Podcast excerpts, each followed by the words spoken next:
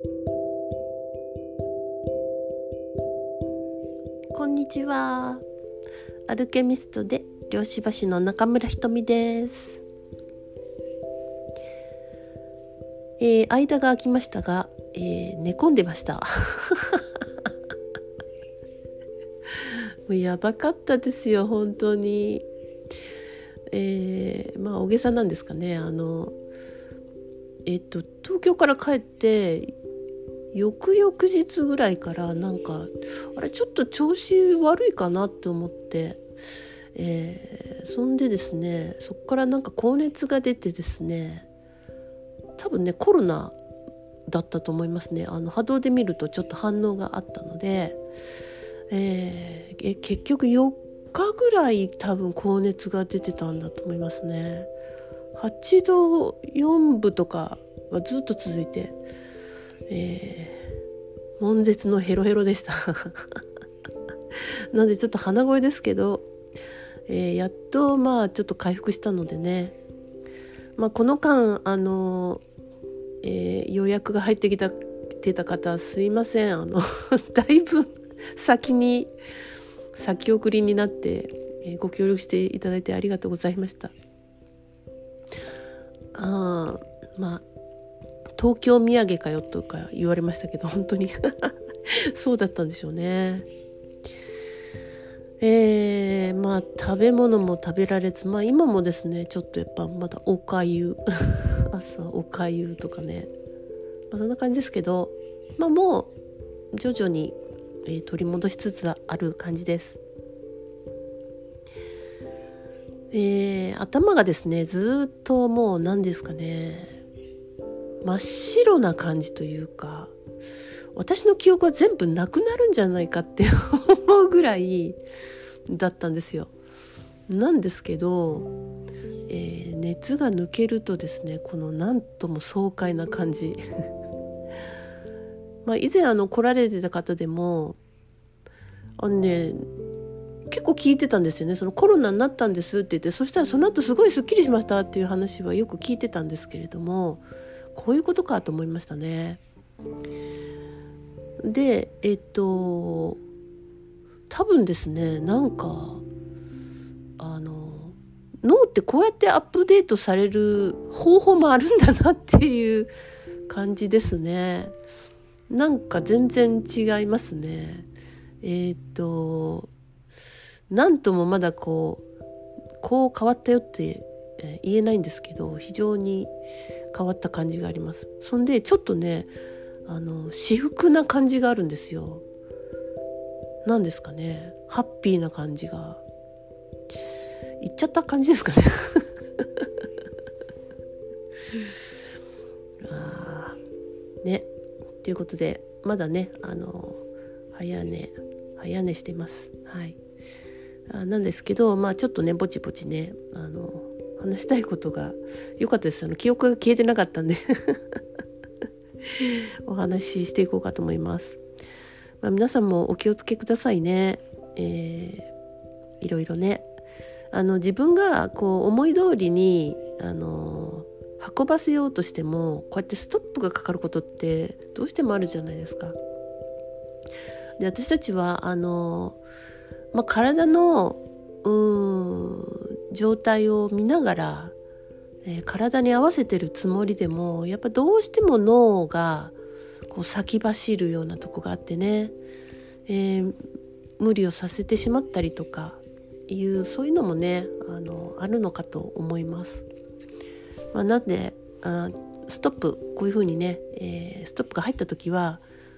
あの何何を止められてるのかとかあちょっとやっぱり、うん、飛ばしすぎたなみたいなねそのいいリセットになるんだと思います。はい。ということですね、えっ、ー、と今日のお題はですね、えー、何が一番隠されているのかというお題です。えー、まあ今世の中がすごく、えー、めちゃくちゃこう片やもう隙間がない硬いすごいシビアな、えー、生存のため生きるためにうん、まあ、残酷な世界になってるというか、えーまあ、責任を問うとかなんですかね。うん自分だけが生き残ろうとかですね、まあ、そういう世界がある一方でめちゃくちゃ柔らかい、えー、そういうつながりを作ろうとする流れやうんやっぱり愛を基準にいろいろなことをすごく小さいんだけど地味なんだけど、えー、一人一人が情熱を持ってやっているみたいなところもありえー、非常にその世界があもう明確に変わってきたなみたいな感じがしませんか？どちらもまだ見るじゃないですか。どちらもすごく、えっと、隣り合わせであって、えー、なんで、まあ世の中のその硬い方の、シビアな方の波の影響を受けに自分が行ったとしたら結構影響を受けると思います。まあこれすごい肉体にすぐ今現れるんじゃないかなと思うんですね。えー、っと体が硬くなるっていうのは、えーね、めなんていうのかな。もう以前よりも硬いのが増してる人もそう緊張がねあのずっとあった人は以前より増してると思うし、えー、もうだからこそ以前のものが耐えられないってなって新しいものに行くそういう、えーまあ、シフトになるのでそれはいい側面でもあるんですけれどもだけど本当ね体ってねすごい素直に訴えてきてると思うんですね。首とか背骨沿いのその何ですかあのまあ、例えばあのあばらををこう固まらせるようなそのなんて言うんですかね。うん。全然動かなくなるような、まあ、そういう感じが、えー、とその金融リセット気になるなとか、えー、お金なんとかしとかなきゃなとかどうやったらそれを生き残れるのかとかそういうふうに首をもし突っ込んで突っ込んで突っ込んでいって、えー、その生存っていうものに執着が出た時に体が急にそういう反応に、えー、なるかと思います。えー、それは、えもうこれはね善悪で考えないでくださいね必ずなるんですよねそしてその体に知らせてくるその反応に気づけないで、えー、いると非常にその硬い狭いシビアな世界にもう飲み込まれているっていう状態なんですね。えー、だから本当にあの今どちらも見てどちらでもまだこうなんかうんまあ入り込める？っていうのもあるので、えー、よくね自分の体を観察してみてください。まあ、あのお金のこととかね、えー、まあ、食料のこととかもそうですけれども人の根源になるようなことの揺さぶりが起きているその恐怖でやっぱしびれ上がってる人っていうのも、まあ、多いんですね。まあ、メディアを中心に、えー、生きてる人とかはそうだと思います。割と高齢の方も、まあ、そうだと思います。もう、えー、それはそれでえー、いいかと思います。えー、まあそういう人を何とかしようっていうのももう皆さんもうやめてきたと思います。うん、でその今日のね、あのー、お題で、まあ、何が一番隠されているかっていうのはその、ね、誰がこの世を牛耳ってるとか誰がこんなひどい世界にしたのかとかあのそういうひどい人間は許せねえ。それをその人をその人間たちを十字架にかけようとなんかその何て言うの、うん、みんなでこいつが悪いんだみたいな悪いもの探しみたいなね、まあ、そういうものに、えー、加担しがちですけどそれを隠されている一番重大なことではないっていうことです。ここがすごくあの秘密、うんまあ、ディスクロージャーの今こうすごい波が来てるのはあるので、えー、暴かれていくものそれから明るみに出るものこれが悪いんだみたいなね。なりがちですけど一番何が隠されているのかを一歩引いて、考えてる考えてみる必要があるかと思います。そうあの何だと思いますか？皆さん一番隠されていること。何でしょう、もっと大事なことなんです。そう。えー、まあいいんですよ。あの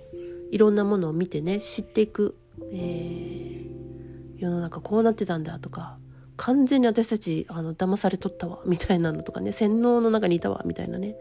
まあ、それはまあ目が覚めていくっていうことなんで、えー、とてもいいと思います。でそれに対して、えー、怒りが出てくると思うんですよ。で正当な怒りっていうのかな？言い方がちょっと分かんないですけど怒っていいですよみんな。なんだこのクソみたいなのかみたいな そうなりますよもう闇が深いのが分かれば分かるほどもうほんとでも本当もうやめてやるこんな世の中みたいな風にまあなってもいいんですよね。だけどそれを、えー、そこで今度大きなそれを何て言うかなファイト戦いにしないってことなんですよね。で責任取れとかあの被害者面もしないってことなんですよね。そんなとこにエネルギーを、えー、使うのがもったいないっていうふうなことが分かるような感じられるようなことが隠されているってことなんです。何が一番隠されているのかだいぶ引っ張りましたね。そうです。それはあなたには力があるということが隠されているということです。あなたは愛の存在であり神であるってことが隠されているってことなんです。これを闇は一番隠したかったんです。これは今そう言われたとしてもまあ以前も何回もねあなたは神なんだみたいな話をしましたけれどもえー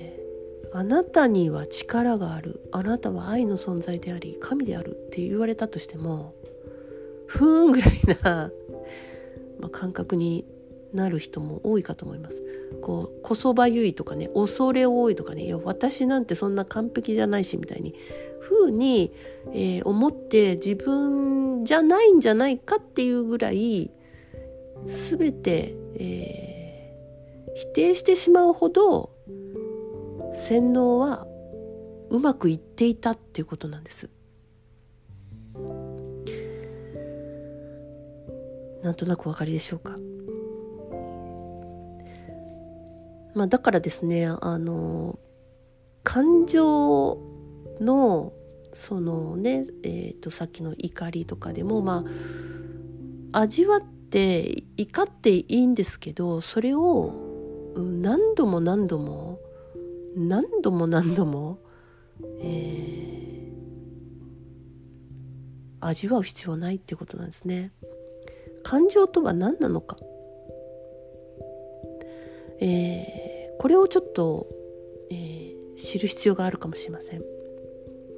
感情は過去にしか属してないんですね。そんで感情ってえっ、ー、と出来事の余韻余波みたいなもんなんです小さい時にお母さんお母さんって言って、エプロンにすがっていったらお母さんはなんか機嫌が悪くてペッて手を払われたとしたらその時に「はっ!」ってショックでその出来事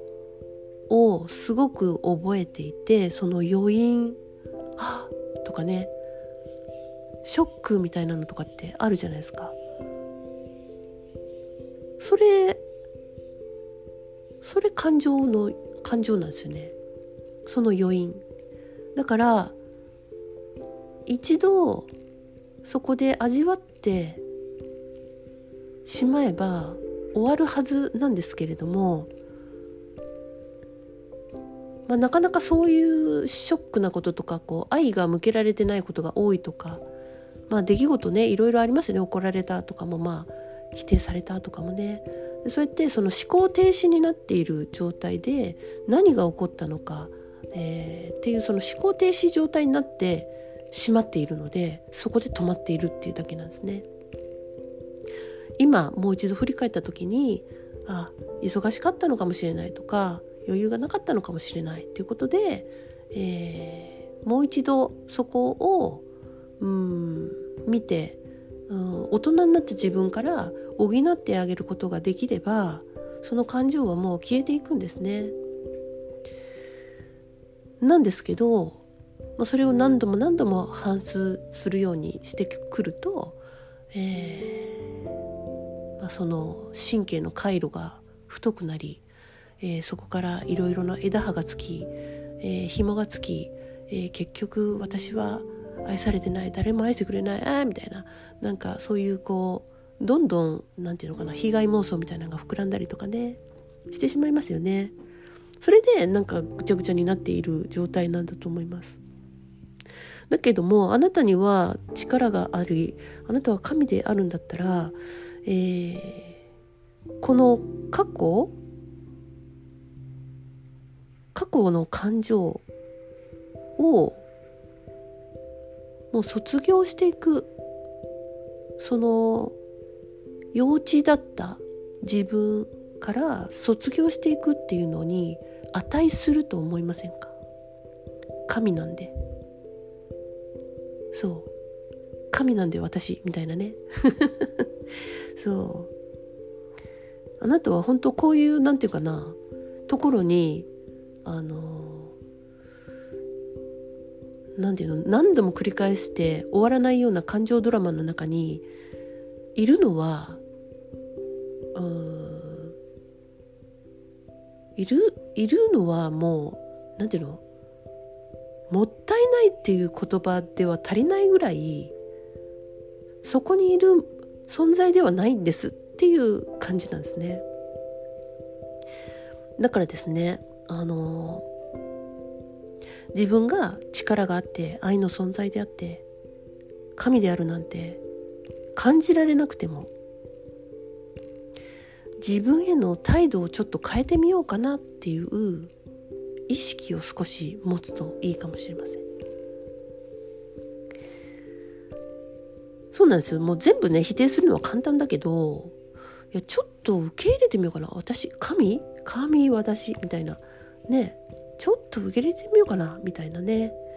えー、そういうふうにあの解放とかをやってるとその、まあ、手放すっていうこととかね、まあ、自分のこういうのを手放したい手放したい手放したい手放したいばっかりになって手放す手放すまだある手放すみたいな、えー、ものをずっとやるかと思います。それも、まあえーととても必要なんですけれども今度はある意味こう別のフェーズになっていくので、えー、許可がいるんですよ。許可。この許可がねなかなかみんなねあのみんな厳しいんですよね自分にね。そう。だからちょっと本当自分への態度を変えるっていうのはこの言葉で言うとうんこんな言葉になりますが深いんですよねとてもね。はいここまででどうでしょうか。あなたは自分が、えー、愛の存在で力がありそして神であるっていうことを信じられるでしょうか？ちょっと信じてみたいと思ったでしょうか？とはいえねいやこの顔でこの体で このタプタプでみたいなね。えこんなとこに毛が生えて、これで神ですか？みたいなね。言いたくなるかもしれません。はい。そうです。あなたはそれで神なんです。えー、食べてうんこする神なんですね。いやそうなんですよ。このこの世に地球に、えー、神が降臨するっていうことはこの世のシステムその物質社会の、えー、で生きるためのこのなんて宇宙服みたいなもんですね。体ってね。だって口、えー、口から食べ物を食べなきゃいけないし、えー、そんで要は何ていうの胴体っていうのはほぼ食べ物処理処理するとこですよじゃないですか。ねってことは、えーと、排泄もするわけですよ。でこういう形じゃないとこの世に神は存在できないっていうことなんですよね。そうなんですよ。いいじゃないですか。この何て言うこのこの風貌のこの神って2人いないよみたいな。はい。ですね。まああの神の力があるからこそ押さえつけられてきたんですよ。押さえつけないといけなかったんですよ。そういうのはまあいろいろ調べたら、えー、私よりももっと詳しくあの話してくれる人いっぱいいるのでそういうのをねあの参考にするのもいいかもしれません。だってそうやってその宗教とかだってあの君臨してたわけじゃないですか今はしますけど。ねであなたにもあなたは神神であるけれども神ではないっていうふうに信じ込ませないといけないわけなんで、えー、そんでまあ代わって神の代表となって代弁者となってああげるからっていうことでまあ教会というものができたわけですよね。それからいろいろな古代の、えー、文明やうんまあインディアンとか、えー、ハワイもねあのそうですけれどもいろんなこうか古代の言葉や文字や習慣えっ、ー、とねロミロミとかもあの習って分かったんですけれども、えー、消されようとしたんですよねやっぱね。それを伝承してはいけないと。そうするとそのどっか連れて行かれたり殺されたりとかしてた歴史があるんで、えー、これねどこにもあるんですよ。その世界中乳児とか。本当に探せばどこでもあります。古代のものを、えー、消そうとしたのはそれは、えー、闇はそういう古代の全てのものに力があったということを知っていたからなんですね。必死で闇は神の光を封じ込めようとして全力を尽くしてきたっていうことなんです。でも今ねその神が目覚めつつある。そうですよ。人間が目覚めるというより神が神だっていうことに目覚めるっていう、えー、時が来ているってことなんです。はい。そんでえっ、ー、と DNA ですねあの私たちの DNA は、えー、見えてる二重らせん見えてるって言っても本当にあの特殊な顕微鏡でしか見れないと思いますけど、えー、二重らせんの他にもあるはずなんですよ。えー、肉体が見えてても気が気があってオーラがあるように、えー、DNA にも高次元の多重らせんっていうのが存在するようなんです。これはね波動で見るとねわかるんですね。そんでその親の、まあ、近い親とかばあちゃんとかの遺伝子を私たちは、まあ、90%ぐらい受け継いでるんですね。でほとんど親かよみたいな ま感じになるんですけれどももしその親の遺伝子を超えて、えー、もっと自分のこう神に近いような DNA を発動させるというか、うん、そっちそっちのうん DNA にアクセスしたければ未来に対して新しいことをしていくとそれが可能になっていくってことです。何も新しいことを始めないで恐怖におののいてなんとか生き延びようと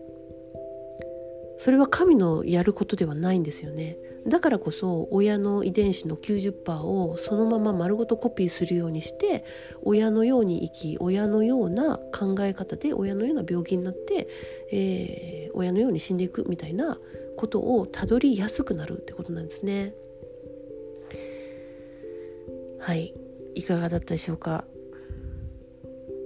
だいぶ長くなりましたけれども。はい。ということで、えー、今日はこの辺で終わりにしようと思います。ごきげんよう。